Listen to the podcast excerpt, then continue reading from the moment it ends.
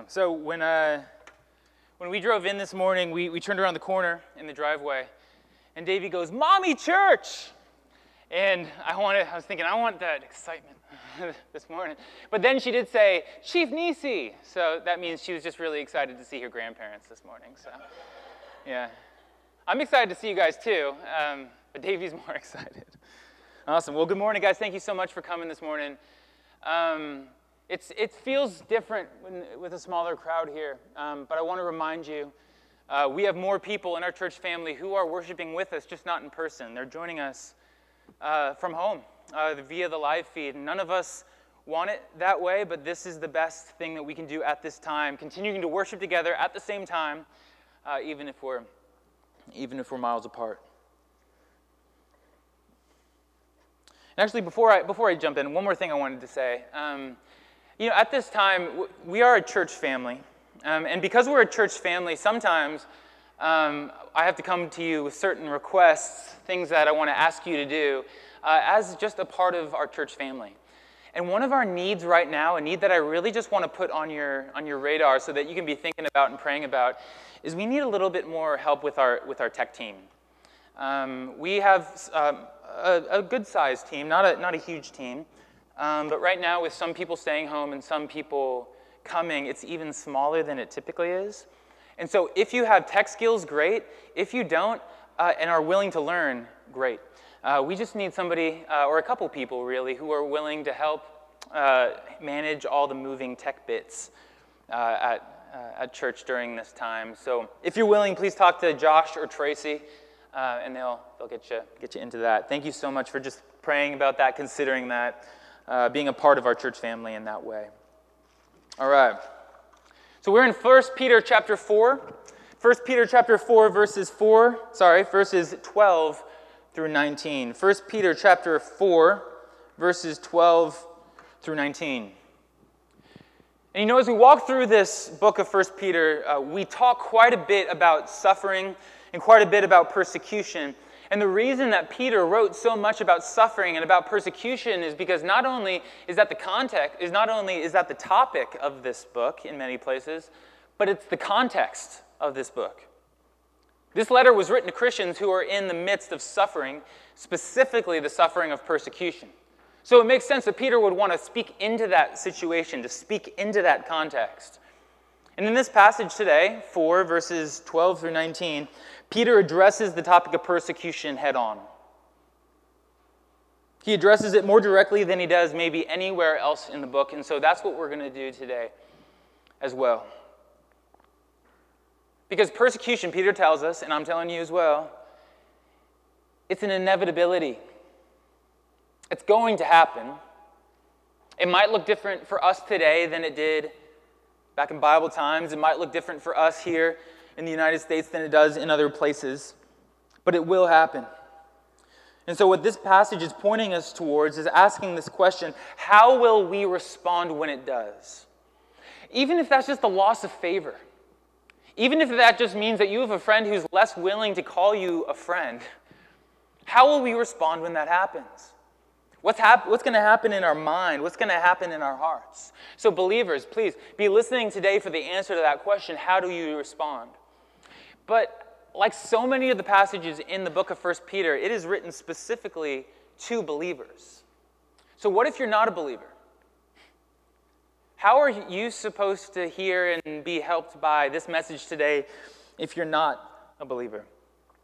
Well, I think first of all is it, is going to give you a better understanding of what it means to be a follower of Jesus. I mean, we, uh, if you are a Christian, um, we, we tend not to share the message of inevitable suffering when we share the good news of Jesus Christ, right? We don't, we don't lead with that.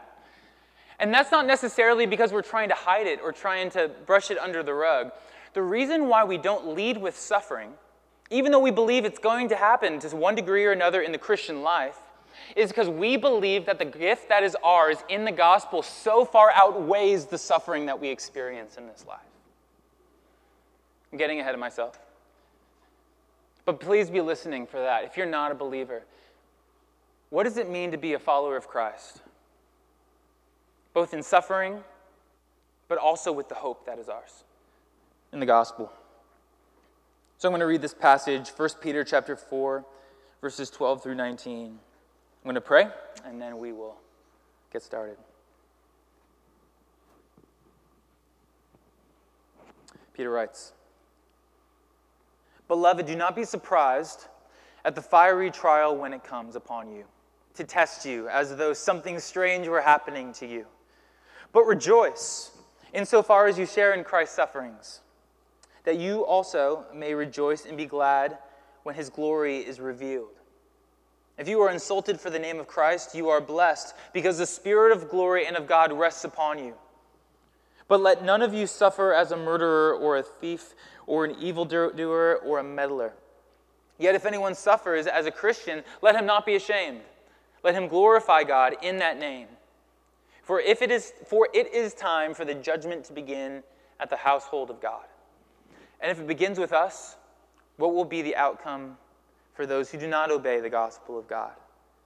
And if righteous and if the righteous are scarcely saved, what will become of the ungodly and the sinner? Therefore, let those who suffer according to God's will entrust their souls to a faithful Creator while doing good. Let's pray together.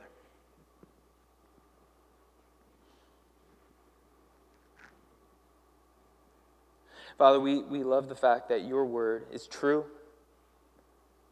And not just true, but spoken from you. So not only, therefore, is it true, but it's good. It's, it's trustworthy. The, the direction that it points us is reliable. We can, we can hear it, believe it, and obey it. And believe that it will be for our best, in our own best interest, but also, Lord, that it will get us a better understanding how, how good and how glorious and how majestic and how awesome you are. So I just pray this morning, Lord, not only would we know a little bit better how we should follow you, and if we're not a believer, Lord, uh, not only would it help us understand what it means to be a follower of you, but Father, we pray that what would happen this morning is that we would get just another little glimpse of how good and awesome you are, Lord. Be glorified this morning in that way. And be glorified in the way that we take this message and apply it. And so we pray this, Lord, in Jesus' name. Amen. All right, so we mentioned this before, actually, just two weeks ago when, when, I, when, I, when I last preached. But the Christians in the first century, when they were persecuted, uh, they, they weren't necessarily persecuted because they were followers of Jesus Christ, not in and of themselves. You know, the Jewish people, they might have had an issue with this group of people worshiping a man that they did not believe to be God. But the majority of their neighbors, the Gentiles around them, the, the people who worshiped other pagan gods, what did they care if another God was worshiped? They didn't care if anybody worshiped Jesus. He was just one amongst many gods. So they weren't persecuted necessarily because they worshiped Jesus. The reason that these early Christians were persecuted was actually threefold. The first reason that they were persecuted was because they didn't worship the pagan gods. They refused to worship the pagan gods. And we have to understand this by putting our minds in, in their mindset or to put ourselves in their shoes. Because these ancient cultures, they believed that they had to worship these gods in order to pacify these gods, in order to please these gods. They needed to do sacrifices to the god of rain to make it rain. They needed to do sacrifices to the god of fertility so that they could have babies. And so, if there's a group of people in their town who was refusing to worship the gods, what would happen to them? Would that make the gods angry? Would the gods judge them because people weren't worshiping them? And so, for the, fir- the first reason why uh, Christians were persecuted is because they refused to take part in that pagan worship, trying to please the ancient gods. That's number one. Number two, the second reason that they persecuted Christians is because Christians refused to worship the emperor. And for a Christian to refuse to worship the emperor was seen as treason. Not only was it seen as their refusal to take part in the Roman religion, but it was also a refusal to honor the emperor as supreme over them. So they got persecuted not only because they were offending the gods, but also because they were committing treason against the empire. The third reason why Christians were persecuted was the one we saw two weeks ago. Was that the Christians' refusal to take part in the gladiatorial games, delighting in its violence and their refusal to go to the theater and delight in the sexuality that was found there was, was received by the culture as condemnation of those things. And so the Christians were not popular for those reasons, not only because they didn't, not simply rather, because they didn't, because they worshiped Jesus, but because they didn't take part in all of these other things. And now, in reality, this is really similar for us. This is almost the exact same reason why we are persecuted today, because after all, there is nothing wrong with us worshiping Jesus in the eyes of our culture, not in and of itself. When our culture looks at us and they see us worshiping Jesus, they don't necessarily get mad because we're worshiping Jesus. After all, the name of the game this, at this time in history is, is tolerance. You're allowed to worship whoever you want. You're allowed to believe whatever you want as long as you don't force it upon me.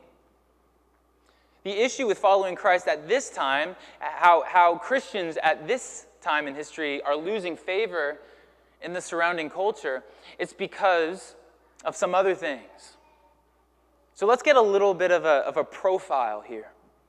What is it today that's causing people in our culture uh, to, to, push away from Christians, to uh, what's causing us to lose favor in the eyes of our neighbors?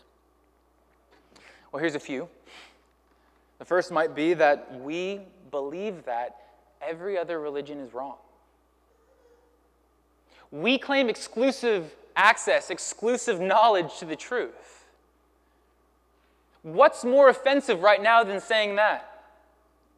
If you were to say to a coworker that you believe that every Muslim is wrong, how would they hear that? Every Hindu, every Mormon, every Jehovah's Witness is wrong. How would they receive that? It would not make you friends. It would not make you popular. And not only that, but we as Christians, here's another one, we believe in the existence of a literal hell. What is more countercultural than that? The belief that anybody who does not put their faith and their trust in Jesus Christ demands eternal punishment? Are you kidding me? That will not make us friends. But it's what the Bible teaches us. We believe that this book, this book that was written over 2,000 or over 1,000 years ago and close to 2,000 years ago and beyond, is actually the Word of God. How, how cute, how antiquated. That's not going to make us friends.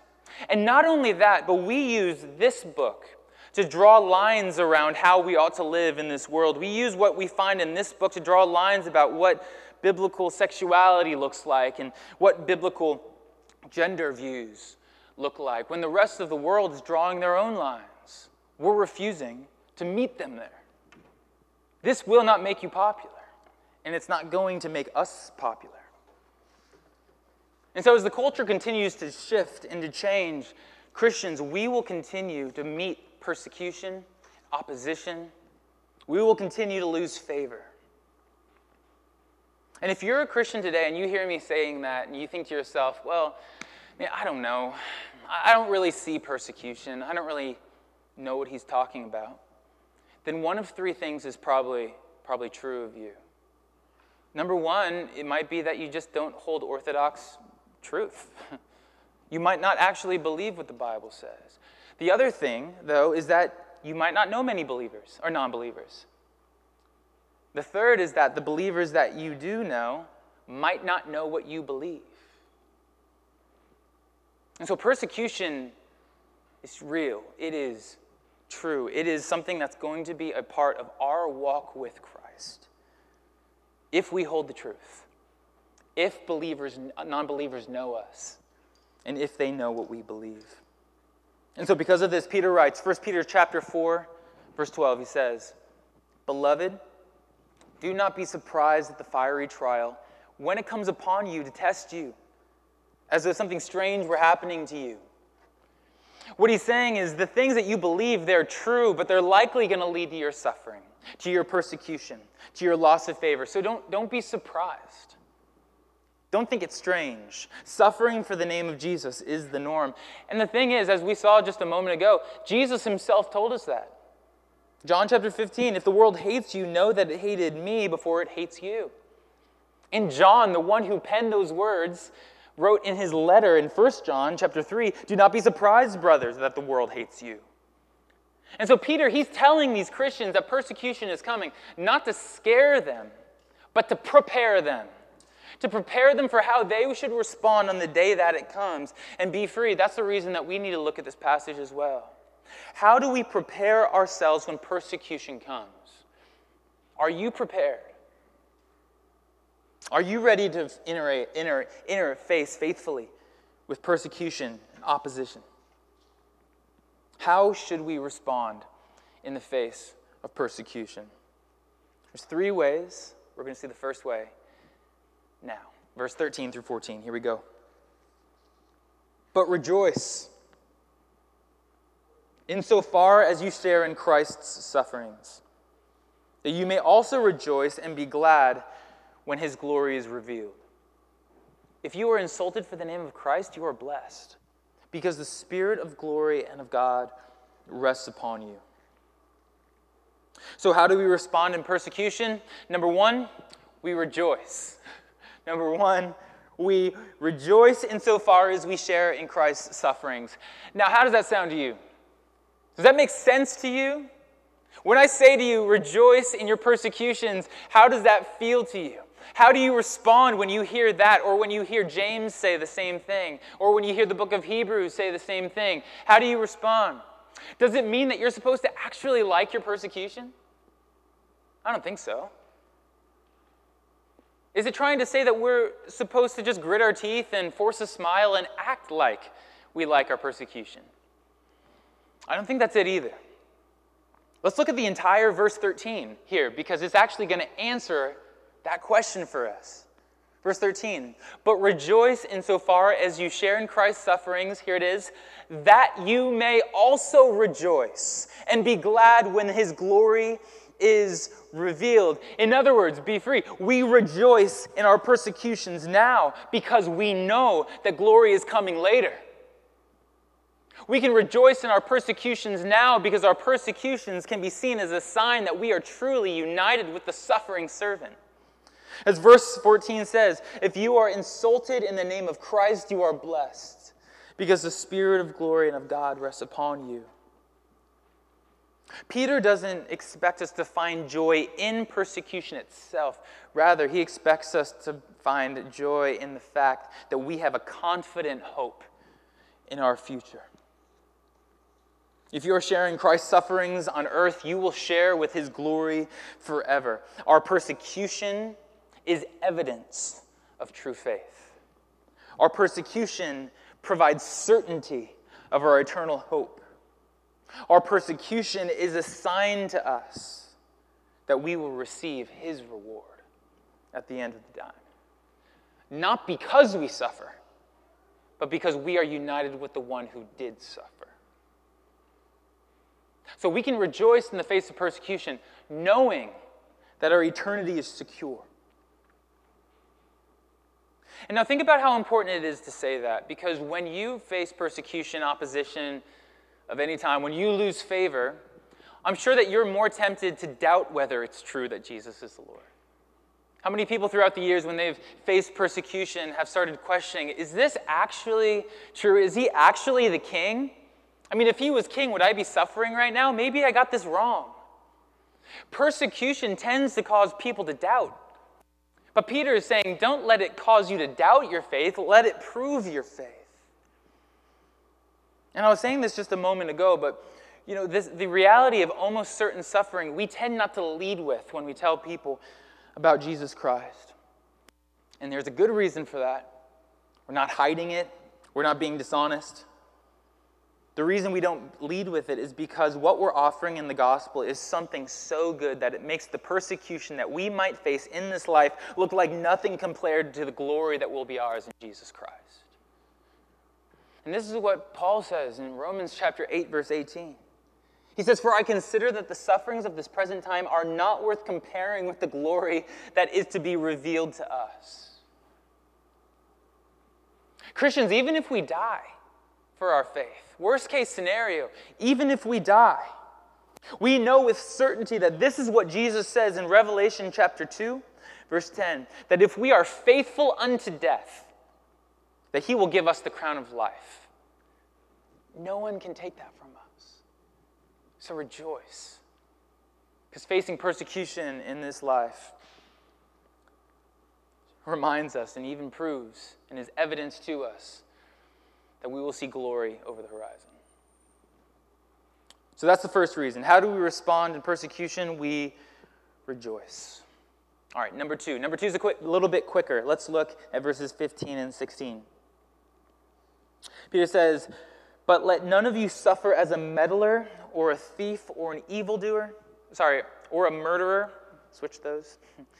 Yet if anyone suffers as a Christian, let him not be ashamed, but let him glorify God in that name, in the name of Jesus Christ.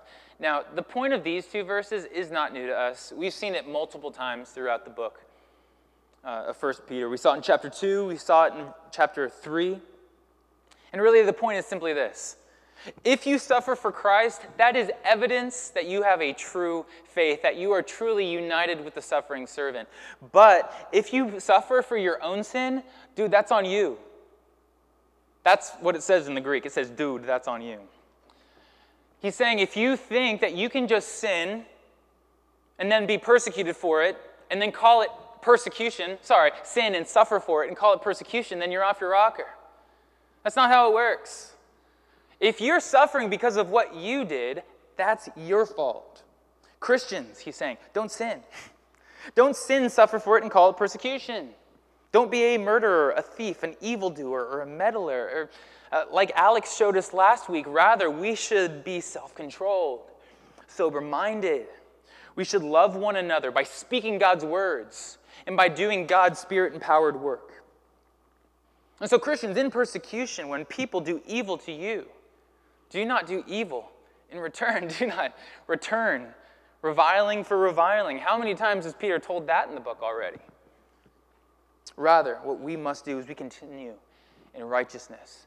Continue by imitating Jesus Christ, his love, his faithfulness, and his righteousness and his holiness. Because after all, when we do these things, it will not only bring glory to God, it will be a witness to the world that what we have in Christ is better than anything that they can throw at us. So, how do we respond in persecution? Number one, we rejoice in hope. Number two, we continue in righteousness. Number one, we rejoice in hope, confident that glory is just over the horizon, and we continue in righteousness, not returning evil for evil. And now, finally, number three, we're going to see this in verses 17 to 19, so join me there. Peter says, For it is time for judgment to begin at the household of God. And if it begins with us, what will be the outcome of those who do not obey the gospel of God? And if the righteous is scarcely saved, what will become of the ungodly and the sinner? Therefore, let those who suffer according to God's will entrust their souls to a faithful Creator while doing good. He starts by saying, For it is time. he's talking about this time. And he's talked about a certain time all the way throughout the book. Chapter 1, he says he's talking about a, a salvation ready to be revealed at the last time. In the last chapter, we're going to see that he says, At the proper time, he may exalt you. Last week, Alex was in 4 verse 7, and he read that the end of all things is at hand. And he explained to us what that meant. He explained to us that the end of all things being at hand, what that means is that we're in the last chapter of Jesus' work.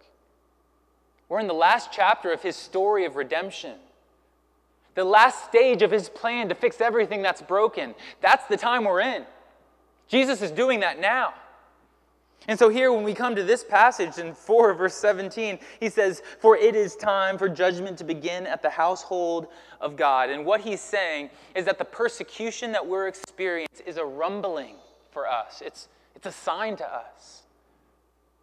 It's a sign to us that that last time in history has come, that the time of God's judgment is beginning, that we're at the end, we're in the last chapter. God is about to vindicate the innocent and bring punishment to the guilty. His judgment is inevitable, it is coming. And he's going to start with the church the household of God, his people who do obey the gospel. He's going to seek our hearts to see who is truly his. And then from us, he's going to move out and his judgment will extend to all those who do not obey the gospel of God. That's what we know. A judgment is coming, and it is coming to all people. Therefore, therefore, therefore, verse 19, this is important. Join me in verse 19. He says, Therefore, because of this, because judgment is coming, let those who suffer according to God's will, that's us, entrust their souls to a faithful Creator while doing good. How do we respond in persecution? Number one, we rejoice with hope. Number two, we continue in righteousness. And number three, we entrust ourselves to God. We rejoice in hope, we continue in righteousness, and we entrust ourselves, entrust our souls to God. Now, this is what we're going to be thinking about for the rest of our time together this morning. What does it mean to entrust your soul to God? What does it mean for us to entrust ourselves to God in the face of persecution? what does it mean to entrust? We should probably start there. When Olivia and I go on a date, we leave Davey with a babysitter. We are entrusting Davey to that babysitter. We are handing over to that babysitter responsibility for that child. We're handing over to that babysitter. We are surrendering the control of Davy into her hands. Parents of teenagers, when you give your kid the keys, you are entrusting them with the car. You are trusting them, take out the N, you are trusting them with the car. You are giving them responsibility for the car. You are surrendering control and putting everything into their hands. That's what it looks like to entrust. Uh, when, you, when you shop online, you shop from some website that you haven't bought anything from before, and you enter in your credit card number and you're a little bit nervous. You're nervous because you're entrusting your bank account information to somebody you don't know. Makes sense, actually. You're handing over responsibility for your bank account number. You are surrendering control of what they do with that number into somebody else's hands. That's what it means to entrust to hand over responsibility, to surrender your control of something to someone else. And so, what does it mean to entrust our souls? If entrusting Davy means giving someone else responsibility for Davy, entrusting your, your keys means giving over control for your car, what does it mean for us to entrust our souls? Well, entrusting our souls over to God is something that we do at the beginning of the Christian life and continually throughout the Christian life.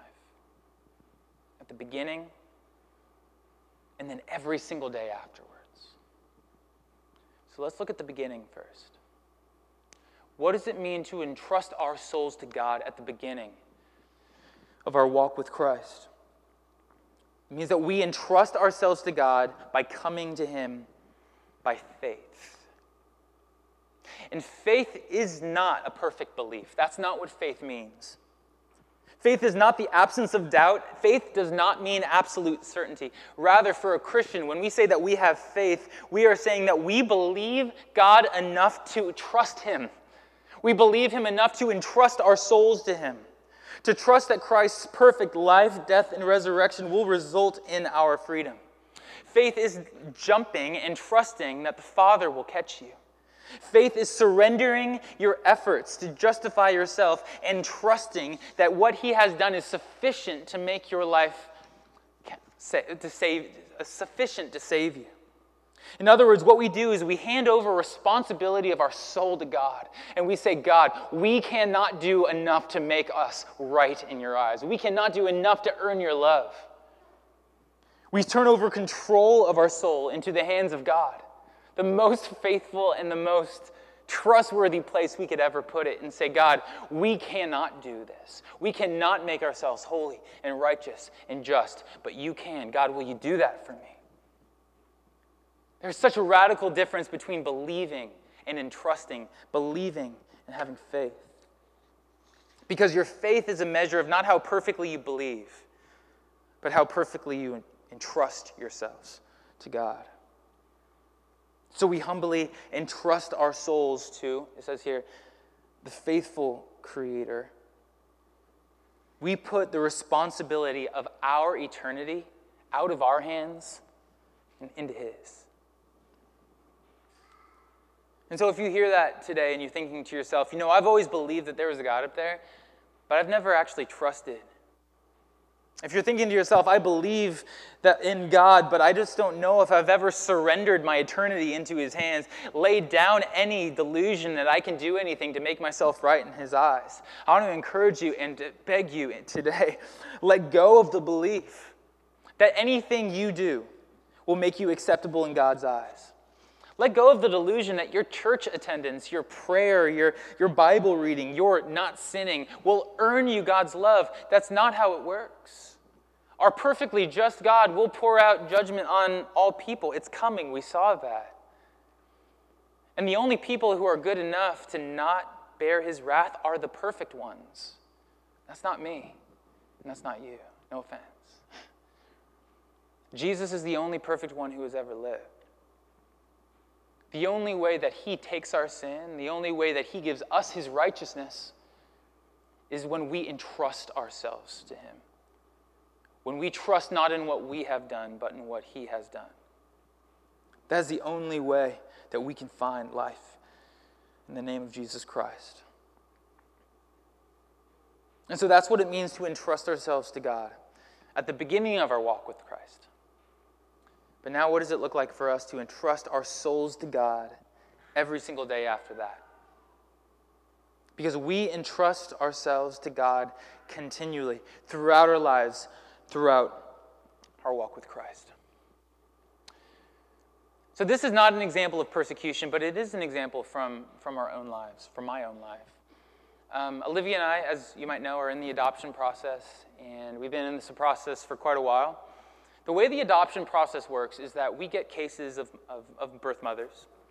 Um, they're sent to us. We look at these cases and we just decide, you know, are we able to say yes to this, to this case?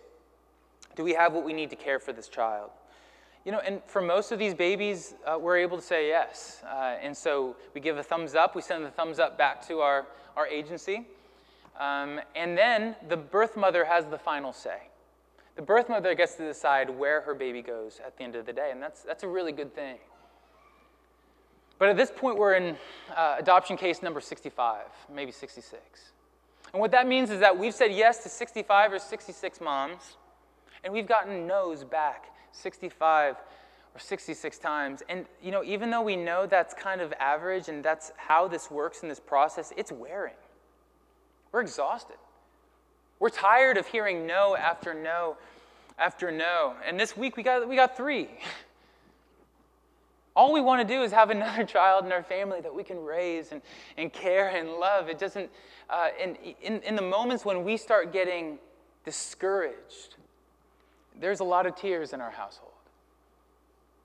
Do you know the only way we can get through that suffering? The only way we can get through that time is entrusting our adoption process into the hands of God. That's the only way we can get through that. Is by reminding ourselves that we've been praying this whole time that God would bring the baby into our house that He wants in our house. And so a no is an answer to prayer. When God says no, not this child, we say, okay, God, well, it's in your hands. It's hard to say that. Sometimes it takes us 24, 36 hours to say that. But we don't find peace. We don't find his rest. We don't find his hope until we remember that he's got a plan here and He's going to work it out in the way He intended it to. Here's another example from this week. Uh, actually, no, here's another example from this morning. Um, I was, we came to church. I was ready. I felt like Davey uh, when she got here. I was ready to go. I was excited uh, to worship with everybody and to, um, and to be together. And then I got here, and you know, as you can tell right now, uh, tech's been an issue. Woo, yeah. And um, got here, hooked it up, did the exact same thing we did last week and it didn't work again. And it just threw the whole morning into panic for me. Because my, the people who are at home, I want them to be able to worship with us. You know, we, we did that survey and we got all these responses. People want to worship at the same time. Of course they do. So when we weren't able to connect with people, I was just so frustrated and heartbroken if we couldn't figure this out. And so I left to go home to get Olivia and come back. And it was as I was driving that I was realizing, you know, I'm not even practicing what I'm literally preaching today. I'm not entrusting this morning into the hands of our God. Yes, it could be true that this doesn't work out. It seems like maybe it didn't. But this is in God's hands. Am I going to let that stop us from worshiping this morning? Am I going to let that prevent me from worshiping the one true God with my family? How could I do that? The thing I have to remember is that if God is good, if He is powerful, if He is who He says He is, and He is, then do I really think that I could go wrong by entrusting everything into His hands? He's the powerful one. He's the good one. How could that be a mistake? And if God really does know all things, if He remembers all of His promises, and if we know He is faithful, as this passage says He is, do we really think that He's forgotten the promises He made? Do we really think that He could not work things out even if it's not on our timetable? This is what it looks like to entrust things over to the Lord. To stop and remember who is good, good, good. Who is powerful, powerful, powerful. Who is holy, holy, holy. Because He's the one on the throne, not you, not me. So, what is more logical than to turn things over into His hands? It might take a little bit to convince yourself of that in the moment. I know it takes me a little bit sometimes. But we need to stop and surrender our sufferings into the hands of God, our hardships into the hands of God, our joys into the hands of God, our, our work, our discouragements, our everything, our children, our job, into the hands of God. Continually. So, what does it look like then with persecution? Because that is the context. And that is what he's getting at here. He's saying that we rejoice in hope, we continue in righteousness, we entrust ourselves over to God. What it means for us in the face of persecution is that when we are persecuted, we do not retaliate. When we are sinned against, we do not sin in return, but rather we give it into the hands of God. We do not take justice into our own hands to claim vengeance for ourselves, but as Paul says in the book of, of, Romans, we allow God to execute justice. We allow God to execute vengeance. We entrust it into his hands, understanding that our persecution will be dealt with from the only one who will judge justly. And we can be confident about that. We entrust our persecution into the hands of God, trusting that the King who reigns over all will work this out not only so that we are protected, but literally for our good. Because look, if God is really perfect in justice, if He will really defend the vulnerable, if He will really not let the guilty go unpunished, do you really think that He will overlook the persecution that we endure in His name? He sees it. He will not neglect you in it. He will carry you through it. And even if it results in death at the end of the day, you will receive the unfading crown, crown of glory, and you will be with him forever. This is the confidence that we have in the blood of Jesus Christ. So, how do we face persecution? We rejoice in hope, remembering that glory is just on the horizon. We continue in righteousness, not returning evil for evil. And finally, we entrust ourselves to God, entrusting our souls to a faithful Creator while doing good. BeFree, will you pray with me?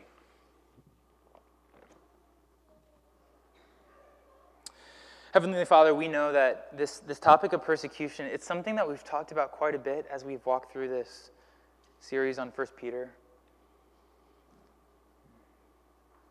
But it is something that we're tempted sometimes to not, uh, to not believe in.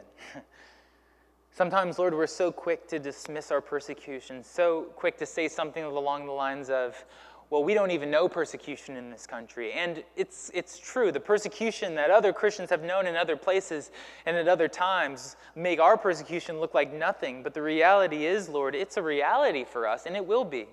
And if it is, Lord, we want to be ready for it. Father, we want to be able to rejoice even in the midst of our, of our persecution, knowing that we will be with you for eternity. Help us do that, Lord. Father, we want to continue in righteousness in the face of persecution. Help us do that. And Father, we want to entrust ourselves over to you. Yes, in persecution, but in all areas of life. So, Father, help us do that. And Father, I pray today that if there's anybody who has who heard this message and has realized, you know what, I've never entrusted my soul to God. I might, I might believe that He's up there, but I've never surrendered control of my eternity to Him. I pray that today would be the day. That they would talk to the person that they came with, that they would talk to me or, or Rob or anybody else here this morning to ask more information about what exactly does that mean. And I pray for the rest of us, Lord, those who have. Help us live in a way where we continually surrender and entrust ourselves to you, no matter what comes. May you be glorified, Lord, in all of this. We do it all for you. We praise you in Jesus' name. Amen.